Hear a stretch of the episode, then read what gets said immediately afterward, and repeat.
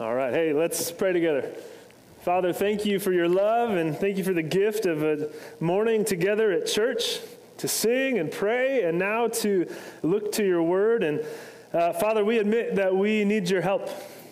And so, by your Spirit, would you come and teach us, open our eyes, open our ears, help us understand what we read? Would you grip our heart with these truths? Change us today, we pray. In Jesus' name. Amen.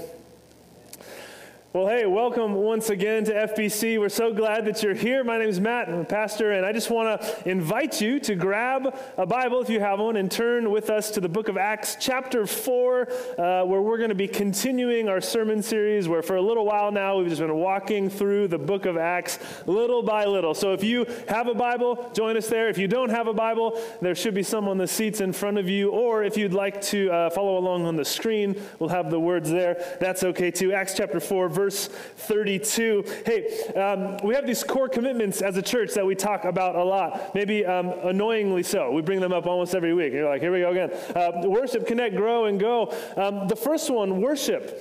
Uh, it's about more than just singing, right?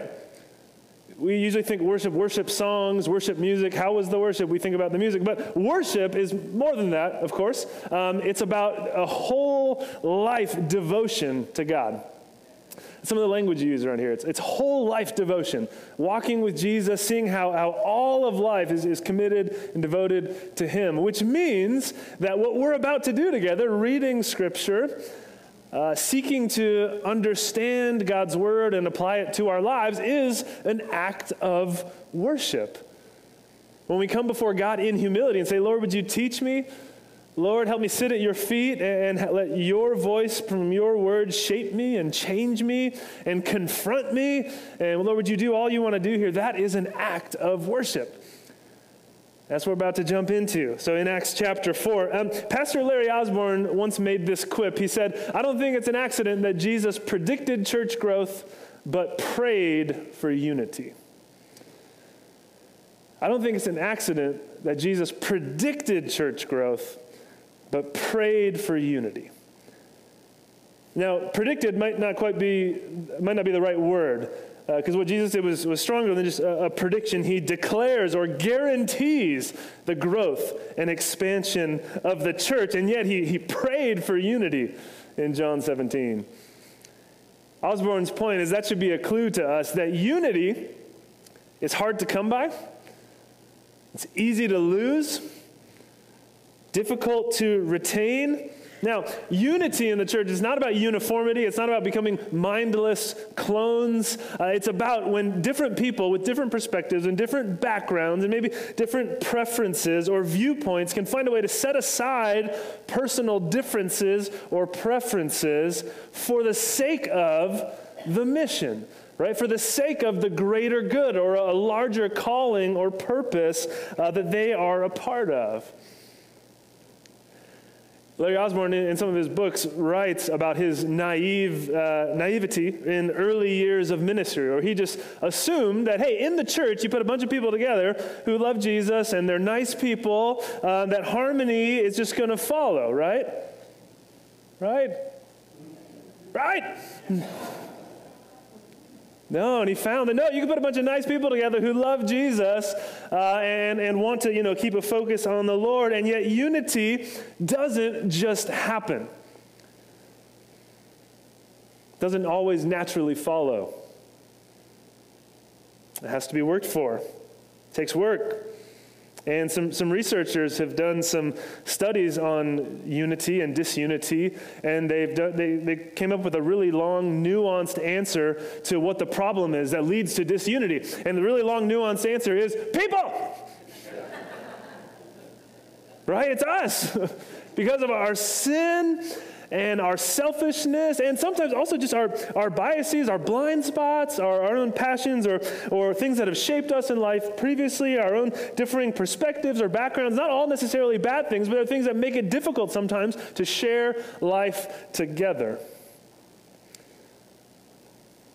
And yet, we read in the New Testament about the early church, especially in the book of Acts, and we see some profound, profound examples of unity. Right? We, just, we just read aloud in verse 32 of chapter 4 about remarkable unity. When we see it, it should leap off the page because it's so uncommon, because it's so rare and hard to come by. When we see it, we should say, hold on a second, let's take note. So, Acts 4, verse 32, look at it again. It says, All the believers were one in heart and mind. No one claimed that any of their possessions was their own, but they shared everything they had. With great power, the apostles continued to testify to the resurrection of the Lord Jesus, and God's grace was so powerfully at work in them all. So, here at the end of chapter 4, we see uh, another one of these progress reports. So, as we're studying the book of Acts, there's a couple of these progress reports where the author, Luke, will slow down and he'll give us just like a little summary, a snapshot of how the church is doing and what the church is up to. And this is one of them. We're going to say, hey, here's, here's what's going on. He stops the narrative and describes verse 32 all the believers were of one heart and mind. Do you see that in verse 32?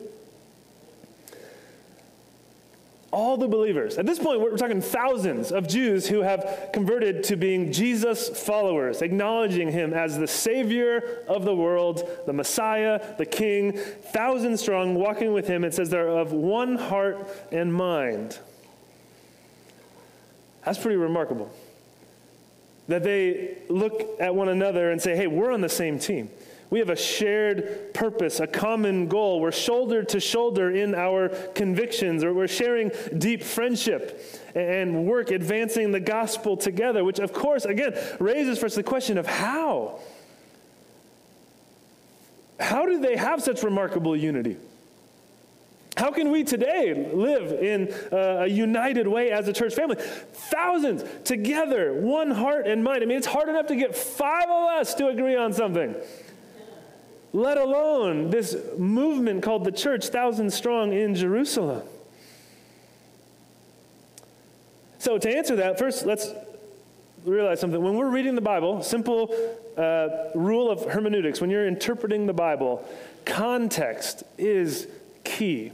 We have to read the Bible in context, meaning we don't just read like one verse. We helicopter in, grab a verse, pluck it out, move it over here, and we make it, you know, to mean whatever we want it to mean.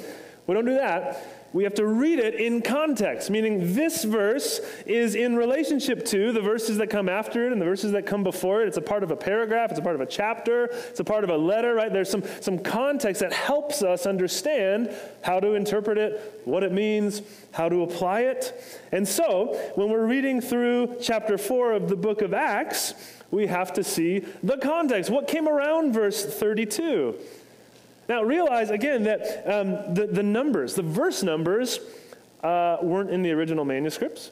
The numbers, and even the section headings, like if you have a Bible like mine that has section headings that maybe gives, like, you know, there's like a little break and it says like a theme, like the unity of the church or something like that. Um, the section headings weren't original to the manuscripts either. Uh, those are the section headings and the numbers. Those are something we added later simply to help us understand, organize, reference the Bible easily, that sort of thing. But so, when you're reading the Bible, just because it's a, you know, a new chapter or a new verse number or has a section heading, that doesn't necessarily mean that it's disconnected from other parts. These aren't like um, isolated blog posts that are just like downloaded into the, the book. It's, um, it's one, you know, unified message.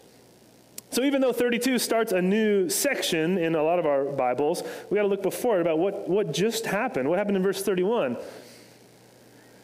It says this After they prayed, the place where they were meeting was shaken. And they were all filled with the Holy Spirit and spoke the word of God boldly. So, after Peter and John were on trial, remember that starting in chapter 3, they got in some trouble with the law. They fought the law we're not sure who won yet. We're going to wait to find out. Uh, they were told to stop preaching about Jesus, and they're like, uh, no, thanks. We're going to keep preaching about Jesus. They were threatened and pressured by the Sanhedrin. They go back to the believers, and the text tells us they all pray together. Verse 31 tells us what happens after they prayed. Verse 24 said that um, together they lift their voices in prayer. So it's like this unified cry out to God, asking for help, asking for boldness to continue preaching the gospel. And then it says that they have this, this fresh filling of the Holy Spirit. They're all filled with the Holy Spirit, empowered to continue boldly preaching the gospel. And then, right afterwards, in verse 32, we read about their unity. And so, the key here to unity, we see prayer, we see the filling of the Holy Spirit that not only leads to boldness, but also unites the church together, giving them one heart and mind. Like we talked about before, there's, there's so much that, that works against our unity as a church. It's so hard to come by. It requires a supernatural work of God to bring the church together. In fact, if you go and uh, one of the famous passages on the church is 1 Corinthians chapter 12. It's where we get that, that image of the body of Christ. How there's one body and we are all members or different parts of it with different gifts and functions. If you go and read through 1 Corinthians chapter 12, where it's describing the body of Christ, uh, look at it. If you do this this afternoon, read through 1 Corinthians chapter 12 and just make note of all the times it references the Holy Spirit. There's a lot of them. And it indicates that the Holy Spirit is key to binding us together as a church family. We're baptized in, in one spirit. We share in the same Spirit of God, and He unifies us together. Verse 33 hints at this as well. We've talked about prayer, we've talked about the Holy Spirit. Now look at verse 33. It says, With great power, the apostles continued to testify to the resurrection of the Lord Jesus, and God's grace was so powerfully at work in them all. So, leading to their unity was prayer, was the Holy Spirit, and God's grace powerfully at work in them. Grace is a word that means favor or unmerited favor. Grace is getting something we don't deserve, being given a gift, a blessing that we didn't earn or work for. And it talks about here how God's grace was powerfully at work within them. This church, the community of believers, was shaped by, fueled by the grace of God. That word grace, it's at the heart of our message, right? What is the gospel? The, the good news of, of salvation uh, through faith in Christ by God's grace. Salvation not by works, right? Eternal life with God is not earned or worked for. We don't jump through the spiritual hoops to deserve it and look at us, we've arrived, we achieved it. No, uh, salvation is a gift of God's grace to be received by faith in Christ. So, the heart of our message is this grace. But here's what happens sometimes we think grace gets us in the door, but then it's our works and effort and earning that keeps us in the community. God's grace saves us, but then our works sustain us. God's grace starts the Christian life, but then we have to carry it on and finish it. But we see here that the life of the church, they're, they're already believers. They've come to know Jesus as Savior. And now it says God's grace was so powerfully at work in them all, leading them to live this new life together. So God's grace not only saves them, but sustains them. Right? God's grace is not only the beginning of the Christian life, but the continuation. The, the uh, continuation of the Christian life is by the grace of God. It's all grace, right? From start to finish. and so the, the unity of the church happens through prayer, the Holy Spirit filling them, the grace of God at work among them. Now, I want you to see in the text what starts to happen as the church is unified. How do they start to live?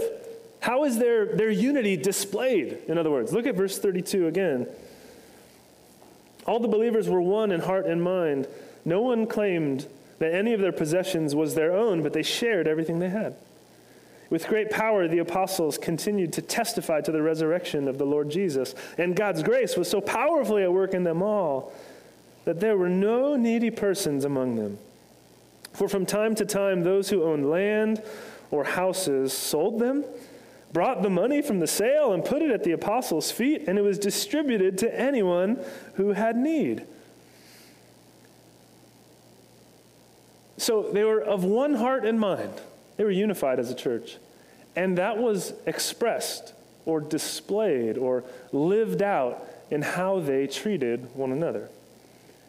You see, their unity led to action. Unity for the church was, was visible as they were generous, sharing their resources, giving sacrificially. Those who had extra resources, some of them uh, owned property or were landlords. And some of them decided to sell those investments and give the proceeds to those who had need in the community, distributed often by the apostles. And so, takeaway here uh, unity is displayed when we love one another. Unity is displayed or expressed or it's visible when we love one another. So it wasn't as if they, they came together as a church on the weekend, you know, and they like sang some songs and did like the awkward church greeting time that makes introverts uncomfortable and gave some high fives. And again, the awkward church greeting time, it's not in the Greek text, but I'm pretty sure they did that too, okay? Um, it wasn't just like, hey, we sing some songs, we, we give some high fives, and that's what it means to be unified as a church. I mean, that's part of it. Like the warmth and love and fellowship here is part of it, but uh, their unity was displayed in how they loved one another, like beyond just the Sunday gathering. How they shared life together, how they, they cared for those in need in their community. Now, this is actually the second time in the book of Acts that we've seen this sort of thing happening. Um, if you remember, Luke wrote in chapter 2 uh, about the early church and some of the things that they were doing. We spent a lot of time there a few months ago in chapter 2, and this is what he said. Flashback, Acts 2, verse 44. Another one of those progress reports. All the believers were together and had everything in common. They sold property and possessions to give to anyone who had need saying that they had everything in common wasn't meaning they had all like mutual interest and they all you know like they all had the same hobbies and played racquetball or whatever. Um, it, everything in common meaning they, they viewed their possessions and resources as something that was to be held in common and shared for those who were in need. Now if luke the apostle um, excuse me the author of the gospel here um, or excuse me, the author of his gospel and the book of Acts, if he would go to such trouble as to repeat this twice. We saw it in chapter 2. We see it here again in chapter 4. That's a clue for us that, that this is important and we should pay attention to it. Right? Like repetition, we say, is the Bible's highlighter. Okay? So when we see it coming up again, especially on expensive first century, hard to come by parchment paper, uh, we should say, hey, there's something important going on here. Not only that it's repeated, but this is really strong language. I mean, this level of commitment and devotion uh, was really reserved in the ancient world for family members. Like, this is how you cared for people who were blood. This is how you cared for those in your family. This wasn't a way you treated strangers or, or neighbors. And I think that should tell us something, right? About what the church is. Part of his point is that the church is this new family. This new family of God, that when we come to faith in Jesus, we not only now have God as our Father, but we have this whole host of, of messy and complicated brothers and sisters that we now get to share life with. That's all you guys. We're this new family focused on Jesus. And so, one takeaway is simply to say, hey, God in Christ has made us this new family. And so, following Jesus is going to change how I actually live my life and relate with other people. Right? Sometimes we just say, hey, following Jesus is about this like intellectual, mental assent to a list of ideas, and I like embrace the label Christian, and I say like I'm a Christian on my Facebook profile. If, I don't even know if we that's out a thing anymore. Like, but you know, we, we just embrace the label, and that's what it means. But we see that oh, like being a Christian means it's going to change the way we live and interact with people. We're embracing the ways of Jesus and the ways of the kingdom, marked by love and peace and generosity and humility and purity and compassion. So the believers, they lived, they lived open-handed, right? It says that they, they saw that their resources belonged to God, essentially, and that they were merely stewards of what they had. See verse 32 again. All the believers were one in heart and mind. No one claimed that any of their possessions was their own, but they shared everything they had. That's pretty remarkable. That, none of the believers, in other words, were like, mine. this is my stuff. You stay away. They didn't claim that it was their own. They shared everything they had. Um, when we do Rooted here at FBC, uh, which we've done three times now. When we run Rooted, it's a 10 week discipleship course, introduction to walking with Jesus, covering the basics of the faith. There's one whole week that's devoted to money and finances and resources and how we view them, our material possessions. And one of the big takeaways every time that we want to make sure people grasp is the concept of stewardship.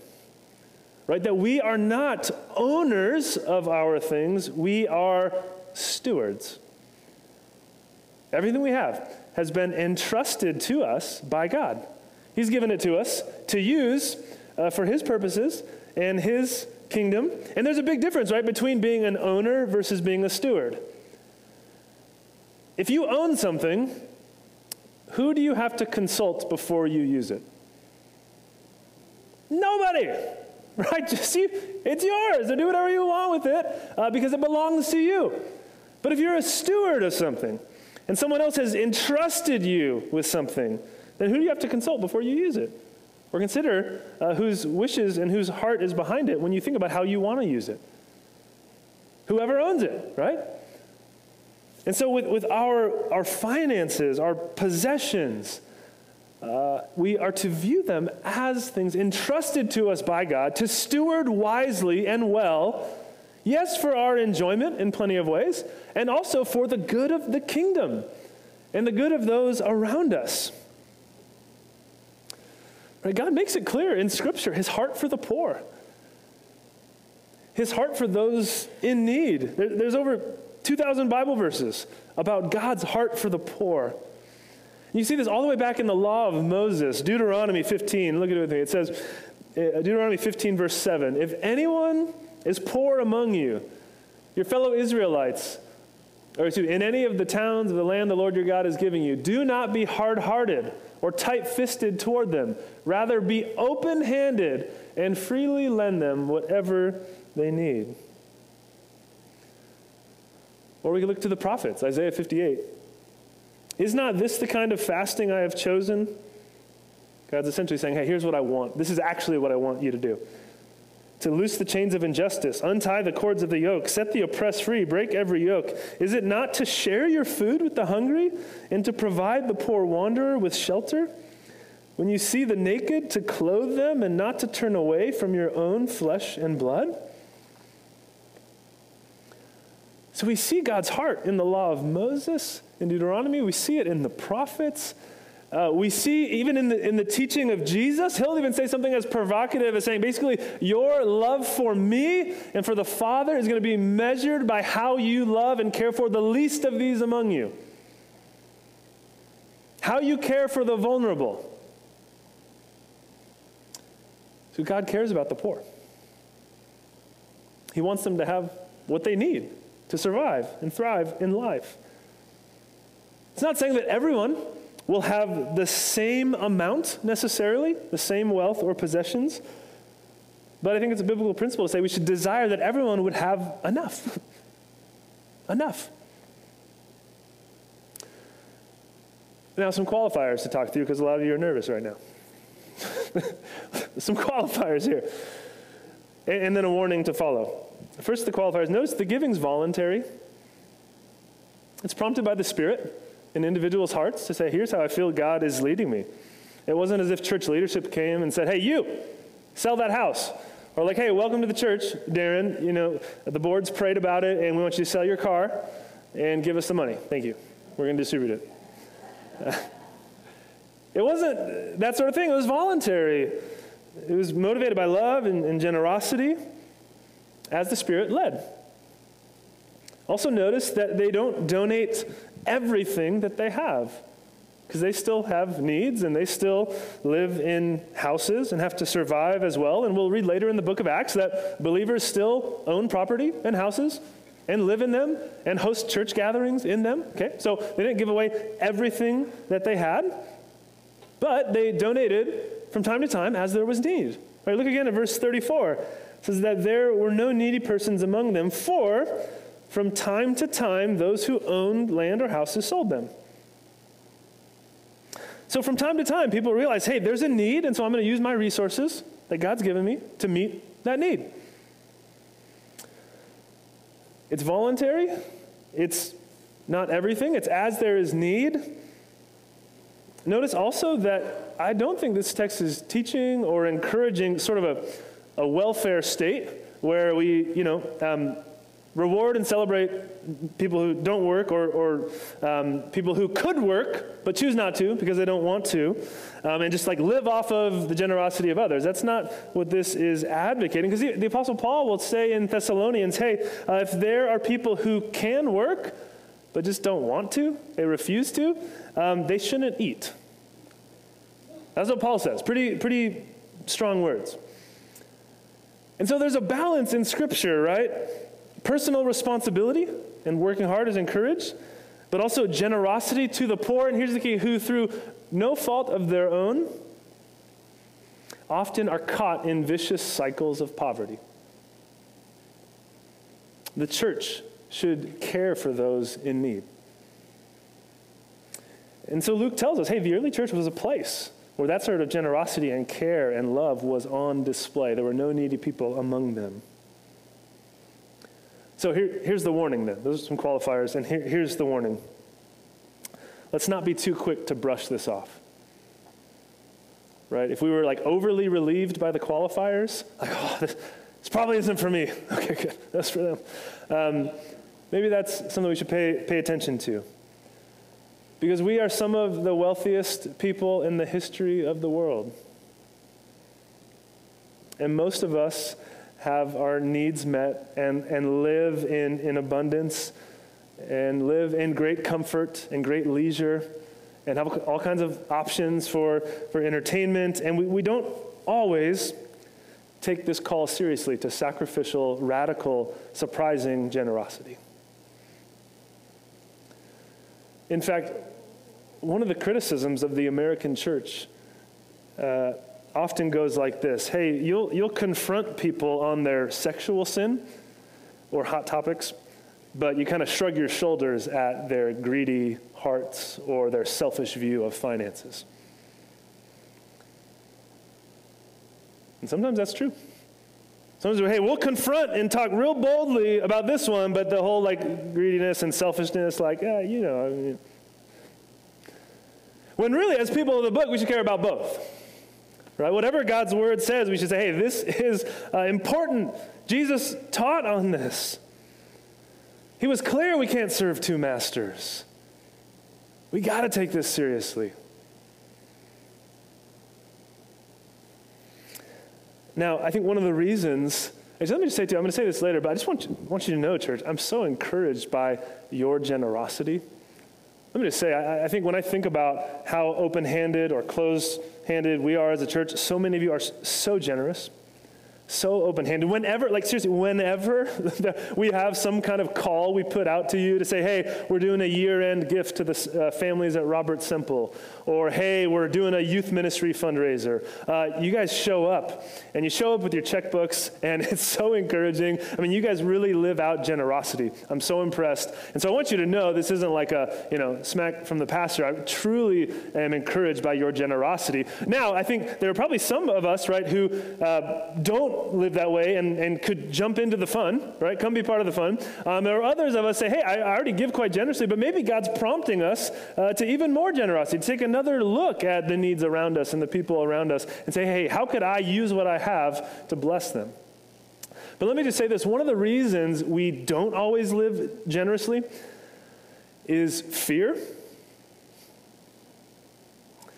Sometimes a little scary to, to give money away when we think, hey, we might need it down the line. Or maybe things are a little tight, so I don't know if I can afford to, to, to help out in this way. There's fear. I heard a story one time that demonstrated this. My friend Scott is a, a, pastor in Hawaii, suffering for Jesus out there. And he told me this story of a, a family in their church that did an international adoption.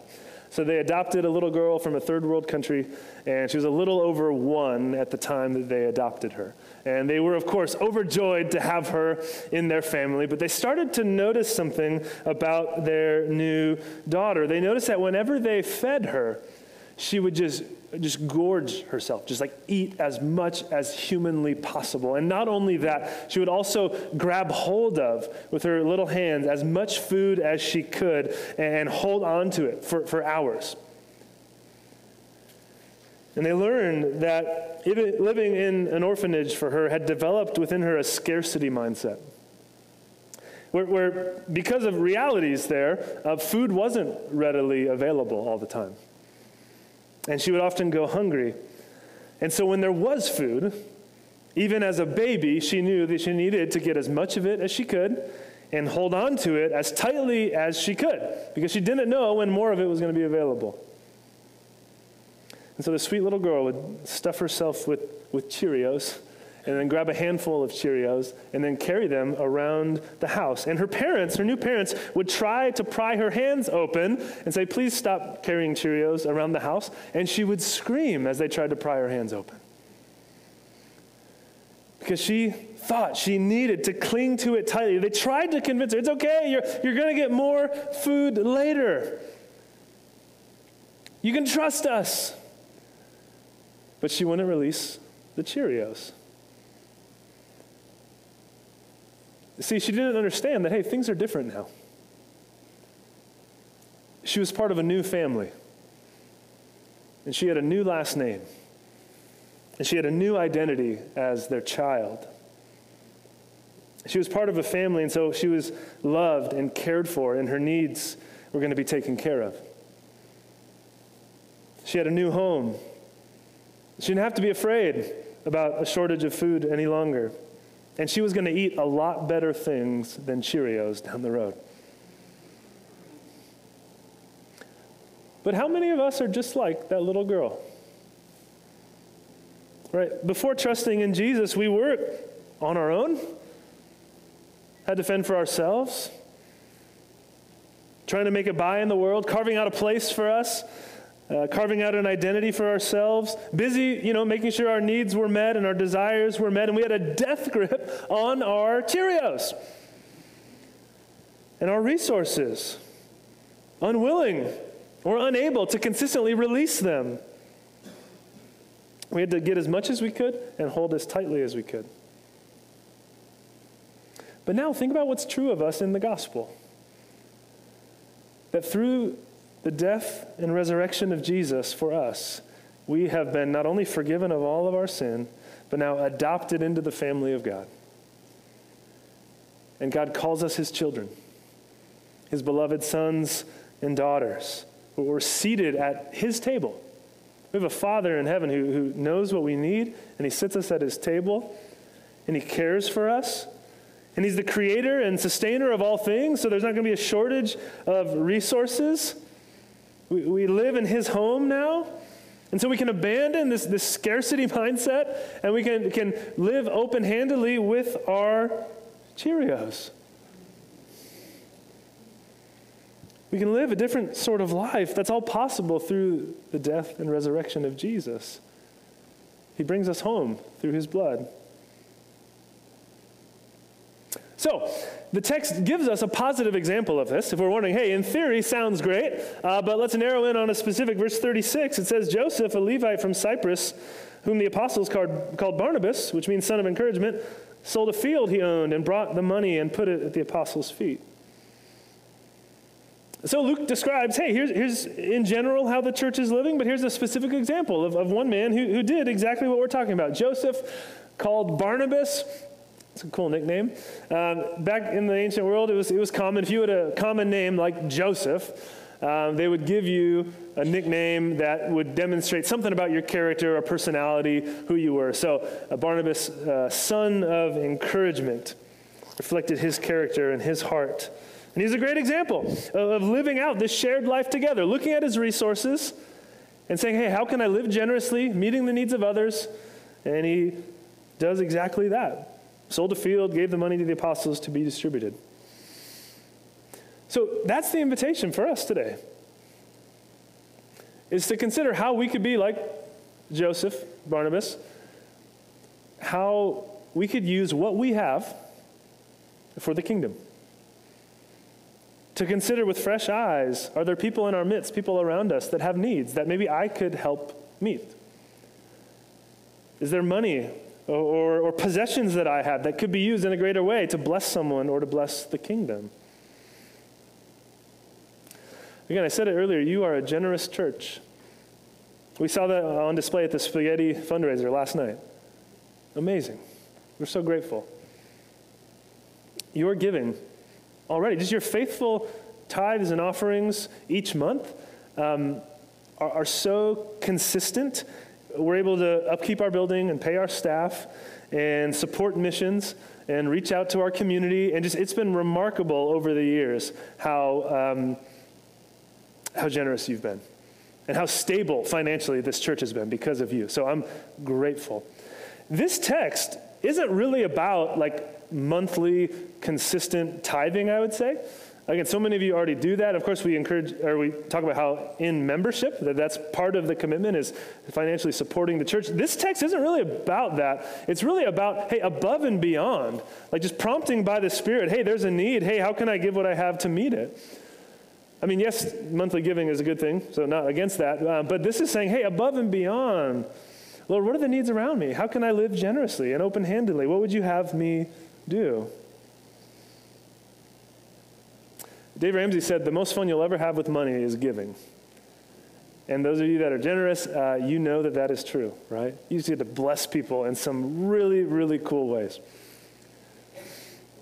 Now, the last thing I want to point to in the text the church is unified, generous. But look at verse 33 again. It says, With great power, the apostles continued to testify to the resurrection of the Lord Jesus. So their unity is not only displayed in how they love one another and meet needs, their unity is also displayed in how they live on mission together. Unity is displayed when we live on mission together. So their, their, their mission, notice, it's not just to, hey, like, love one another in here and, and provide for material needs and like be just some kind of like social action agency and food pantry. I mean, that's part of what they're doing. Obviously, they're loving one another, meeting the needs around them, but their mission is bigger than that, just meeting material needs. Their mission is proclaiming the gospel. Right, helping people's spiritual needs be met as they need salvation and forgiveness of sin. So they're testifying to the resurrection of the Lord Jesus. So we see in the church, in a church that is filled with the Spirit and centered on the gospel, we see both gospel proclamation and gospel demonstration. We see, as, as the language we use, it's in your bulletin we talk about what it means to go. We talk about sharing good news and showing great love. We don't want to be a church that's all talk, hey, Jesus loves you, hey, Jesus loves you, but we don't really, and we're not going to do anything about it. Um, and we also don't want to be a church that just says, hey, like social action, and hey, we're going to feed you, but not tell you about Jesus and salvation. We have to share good news, the good news of the gospel and Jesus' resurrection, and show great love. Meet the needs of those around us, care for the poor, love people in, in practical and material ways. We have to embrace both. And the church was doing exactly that. One of the ways that we celebrate and remember our unity as a church is by taking communion. We do this twice a month here at FBC. We take the elements, Jesus' broken body, Jesus' shed blood. It proclaims the gospel. Realize when we take communion, it does two things it's, it's proclaiming the gospel and that Jesus will come again. Right? We proclaim his resurrection until he returns. We remember what he's done for us. Communion is also reminding us of our unity, that we together take these elements. It's a, it's a family meal. We together share in the bread and the cup. So we look around the room as we take these elements and realize we're part of this new family, and the foundation of this new family is the work of Christ. And so, uh, hopefully, you received the elements when you came in. Uh, if not, Darren has them. I'm actually going to need to grab mine down here. Forgot mine. We invite uh, everyone who's a follower of Jesus to participate with us. So even if uh, if you're visiting or this isn't your home church, uh, you're not a member here, it's okay. If you are a follower of Jesus, you've put your faith in Jesus as Lord and Savior. Uh, we want to celebrate communion with you, so we invite you to participate. Uh, if that's not you, you're here and you're like, I don't really know about this whole Jesus thing, wouldn't consider yourself a believer, you can just leave the element, uh, elements on the chair next to you and just reflect on what we've talked about so far. I'm going to pray for us and then we'll take the elements in a moment. Father, we love you and we thank you for the truths of the gospel. That through the work of Christ, his shed blood, his broken body on the cross, and his resurrection, we have been invited back into your family, adopted as sons and daughters who are beloved and can call you Father. We worship you, Jesus. Thank you for your, your death on the cross. We, we will take these elements in just a moment in remembrance of you. And thank you for the fact that it's your work, Jesus, that binds us together as a family. We're not unified by anything else but, but you, your presence among us, this shared commitment and life we have with you. God, would our hearts just so overflow with, with love and generosity because of what you've poured into our hearts? Would our hearts so overflow that we would just be agents of blessing and love and mercy and compassion to everyone around us, especially those within our church? Help us trust you. Pray all this in Jesus' name. Amen. On the night he was betrayed, he took bread and Jesus broke it and said, This is my body given for you. Do this in remembrance of me.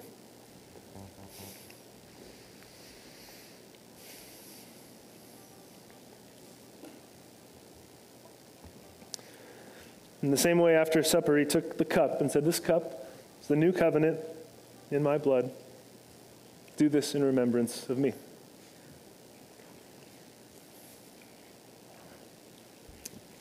Amen.